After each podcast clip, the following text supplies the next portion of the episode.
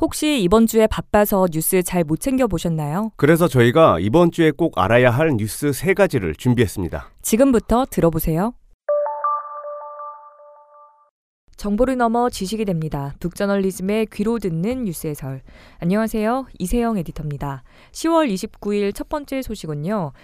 11월 3일 미국에서 대선을 치르잖아요. 몇 개 주에서는 대선과 동시에 대마초를 전면 합법화할 건지를 묻는 주민 투표도 한다고 합니다. 정세영 에디터, 미국은 우리나라랑 참 많이 다르네요. 대마초 해봤어요? 안 해봤죠. 어, 우리나라에선 불법이에요. 네. 큰일 나요. 하면 네, 네, 일단 네, 이 네. 말씀부터 드리고 시작을 하는데 네, 미국은 사실 대마초를 합법으로 허용한 곳이 꽤 됩니다. 네, 11개 주가 전면 합법이고요. 네, 22개 주는 의료용으로 일부 허용을 하고 있습니다. 네. 가수 박재범 씨 아시죠? 알죠. 그분 고향이 시애틀인데 네. 거기가 워싱턴 주고 네, 거기가 합법화한 지 8년이나 됐다고 합니다. 네, 그래서 지금 한인들 많이 사는 캘리포니아, 그다음에 시카고에 있는 일리노이 주까지 네, 11개 주에서는 대마초를 키우고 사고 팔고 피우는 게 다 자유입니다. 네. 그런데 또 다른 주에서도 합법화 할지 말지 투표한다는 거죠. 맞습니다. 다음 달 3일에 5개 주에서 합법화를 묻는 추가적인 주민 투표가 이루어지는 건데요. 네, 그래서 투표 결과는 나와 봐야 알겠지만 네, 이번에 5개 주가 합법화되면 네, 그럴 전망이 많은데 네. 미국 인구의 3분의 1이 자유롭게 대마를 즐길 수 있다. 이런 분석이 나옵니다. 네, 사실 대마초 하면 저는 위험하다는 생각부터 들거든요. 우리나라에서 많이 그렇게 생각하죠. 네. 실제로 대마가 마약류로 분류되고 있기도 하고요. 네, 그런데 최근 미국에서는 이 대마초가 담배나 술보다 덜 위험하다, 중독성도 덜하다 이런 연구 결과가 주목을 받고 있다고 합니다. 네, 그래서 미국에서도 여론이 바뀌기 시작한 거고요. 네, 또 대마가 일부 질병 치료에도 효과가 있다고 해서 네. 사람들의 생각이 조금 바뀐 것도 있어요. 음, 의료용 대마 들어보셨죠? 네, 대마가 병을 치료하지는 못해도 이 만성 통증이나 공황 장애, 발작이 있는 환자들의 증상을 완화해주는 효과가 있다고 합니다. 그래서 갑작스런 공황 장애나 발작에 시달리는 사람들은 사실 일상생활이 거의 불가능하고 힘들잖아요. 네, 네. 그래서 대마를 주기적으로 이렇게 이용을 하면은 증상이 많이 줄어든다고 합니다. 진통제는 부작용이 많은데 대마는 진통제보다도 부작용이 적다고도 합니다. 네. 그럼 만약에 합법화가 되면 우리나라에서 담배 사는 것처럼 편의점 가서 신분증 보여주고 대마초 주세요 하면 살 수 있는 건가요? 그건 아니에요. 주 정부가 허가를 내준 판매소에서만 대마 관련 제품을 살 수 있고요. 네. 학교 인근도 안 되고 밤 10시가 지나면 이 판매소들은 문을 닫아야 해요. 네. 그런데 이 대마 제품이 생각보다 되게 다양해요. 담배를 많이 생각하시죠, 그죠? 네. 그런데 오일, 젤리, 브라우니, 맥주처럼 이렇게 담배 연기 싫은 사람들 있잖아요. 음, 이런 사람들을 위한 다양한 식용 대마 제품까지도 나오고 있습니다. 네. 대마가 합법화되면 분명히 이득 보는 사람들이 있을 것 같아요. 생각해 보면 대마 파는 사람들이 돈을 꽤 많이 벌 것 같아요. 뭐 담배나 술도 그렇잖아요. 맞아요. 그래서 지금 미국하고 캐나다에서는 점점 대마 합법화가 많이 되니까 네. 대마 산업도 굉장히 커지고 있다고 합니다. 2017년도에 대마 산업 규모가 무려 26조 원이에요. 네. 그리고 이게 2022년이 되면은 90조까지 커질 수 있다고 하거든요. 어, 대마 산업이 되게 다양해요. 네.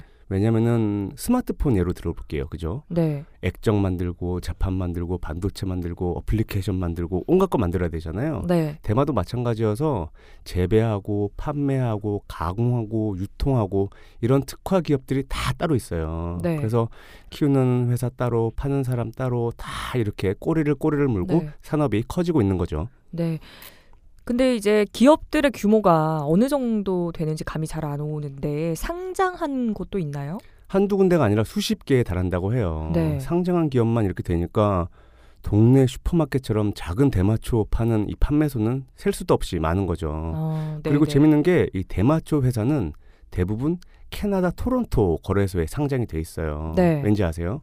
왜인가요? 2018년에 캐나다가 먼저 대마를 전면적으로 합법화했거든요. 네. 사실 미국은 뭐 지금 합법화 바람이 불지만 주별로 규제나 뭐 법률이 다 다르고 연방법은 또 금지를 시키고 있어요. 네. 그래서 미국에서 대마 사업하는 게 여간 까다로운 게 아니라고 하더라고요. 네. 그래서 캐나다로 피신한 셈이죠. 음, 네.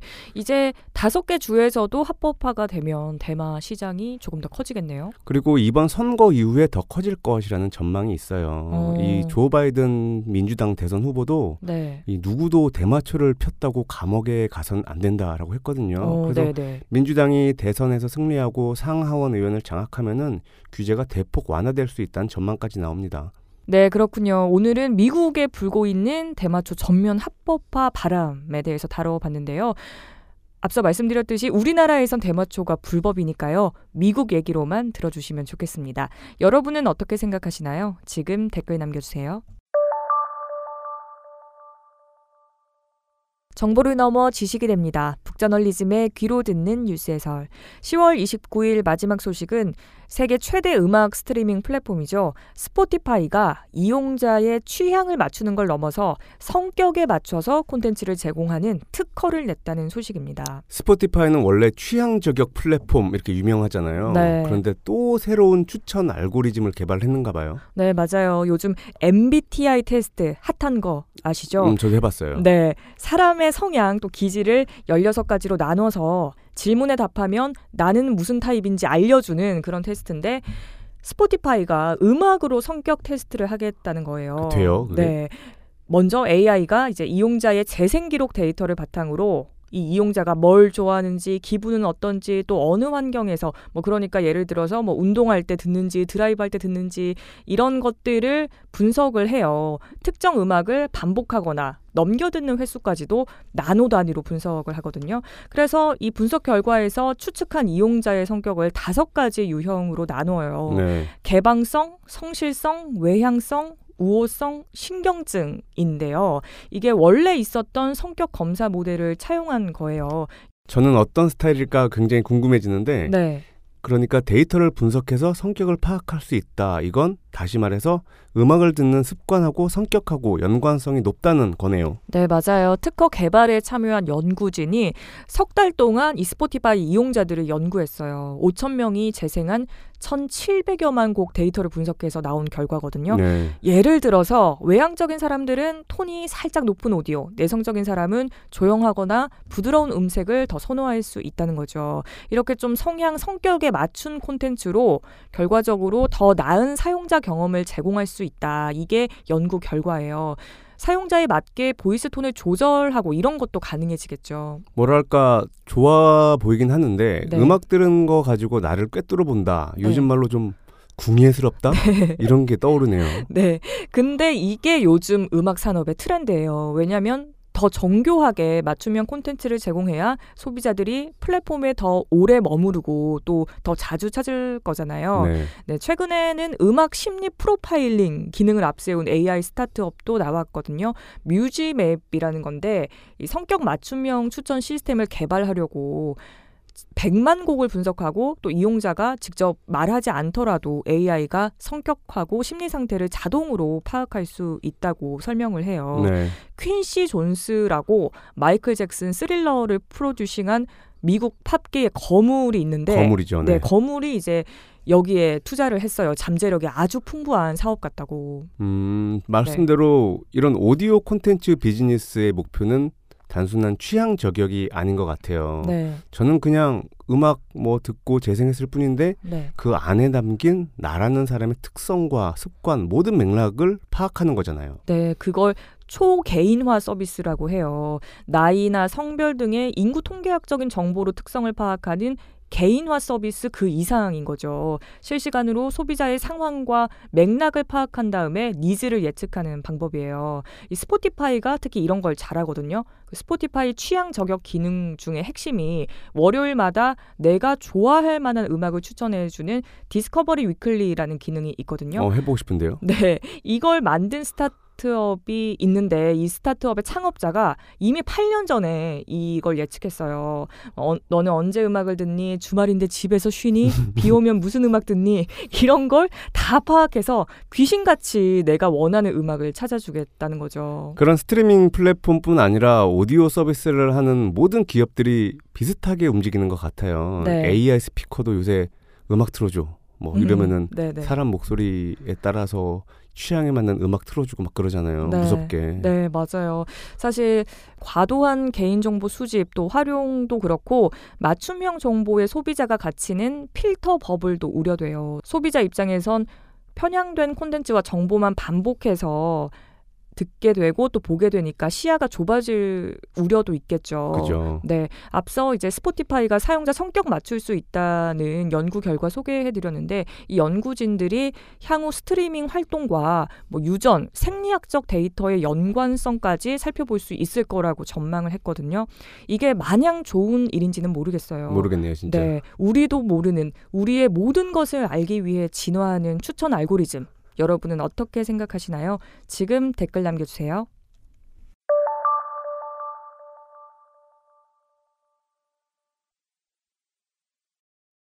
정보를 넘어 지식이 됩니다. 북저널리즘의 귀로 듣는 뉴스 해설. 안녕하세요. 이세영 에디터입니다. 10월 26일 첫 번째 소식은요. 요즘 우리 마음을 많이 아프게 하는 택배 노동자들과 관련한 뉴스 해설입니다. 많은 관련 뉴스들이 나오고 있는데요. 오늘 저희는요. 야간 택배 노동자들의 실태를 조사한 연구 보고서를 소개해 드리려고 합니다. 정세영 에디터, 어떤 보고서인가요? 한국노동연구원이 매월 펴내는 노동 리뷰라는 책이 있는데요. 네. 여기 5월호에 이윤 추구형 야간 노동, 야간 배송 기사 사례라는 보고서가 실렸어요. 네. 저자는 창원대학교 사회과학연구소에 계시는 박종식 연구원이신데 네. 이분이 쿠팡하고 마켓컬리에서 일하는 야간 택배 노동자들을 조사해서 보고서를 썼어요. 네. 그 저희 뉴스 해설 페이지에서 다운로드도 받으실 수 있어요. 네. 그럼 보고서 내용 좀 전해 주세요. 우선 핵심은 노동자들에 대한 처우 개선은 약해지고 노동 강도는 점점 강해지고 있다 정도 되겠는데요. 네. 우선 야간 노동자들은 보통 밤 10시에서 오전 7시나 8시까지 일을 했고 네. 여기엔 매일 휴식 1시간과 추가 근로 1시간이 포함돼 있고요. 그럼 근무 시간 동안 물건을 분류하고 배달을 다 하는 거예요? 만만치 않을 것 같은데요? 맞습니다. 하루에 7시간에서 8시간 동안 물건을 분류하고 적게는 3, 40개, 많게는 100에서 200개의 상품 배달을 마쳐야 합니다. 네. 주 5일 근무는 이뤄지는데 배송 인력 부족을 막기 위해서 휴무일은 회사와 조율해야 하고요. 네. 이틀 연속 쉬는 건 잘 안 이루어진다고 합니다. 네. 그럼 처우는 어떤가요?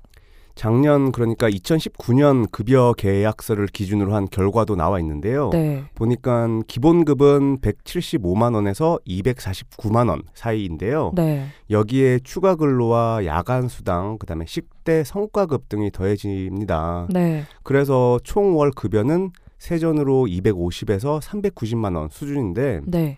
이 업체는 주 52시간 이내로 근무하고 네. 4대 보험이나 복지 혜택을 제공한다 이렇게 네. 얘기는 하는데 이 연구원은 비정규직이나 처음 일을 하는 노동자는 사실상 최저임금을 받는다 이렇게 밝히고 있어요. 네. 근데 근무 시간이나 급여로만 말할 수 없는 부분이 있겠죠? 특히 요즘 코로나도 있고 해서 계속 배송 물량이 늘어나잖아요. 네. 그래서 이런 물량을 처리하느라 사실상 정시 퇴근이 어렵다고 합니다. 네. 그리고 담당 지역이 아닌 먼 곳으로 그러니까 강북 담당자가 강남이나 경기 남부 이렇게 추가 배송을 가거나 음. 또 배송이 늦은 동료를 지원하는 일도 생긴다고 해요. 네. 그리고 무엇보다 여기서 지적하는 게 주 야간 근무자 간의 교대 작업이 없다고 합니다. 네. 야간 고정 근무인데 이게 가장 큰 문제라고 합니다. 맞아요. 밤새면 너무 힘들잖아요. 저는 하루만 밤새도 다음날 정신을 못 차리거든요. 저도 그래요. 네. 연일 밤샘 작업을 하면은 이게 건강에 직격탄을 날린다고 해요.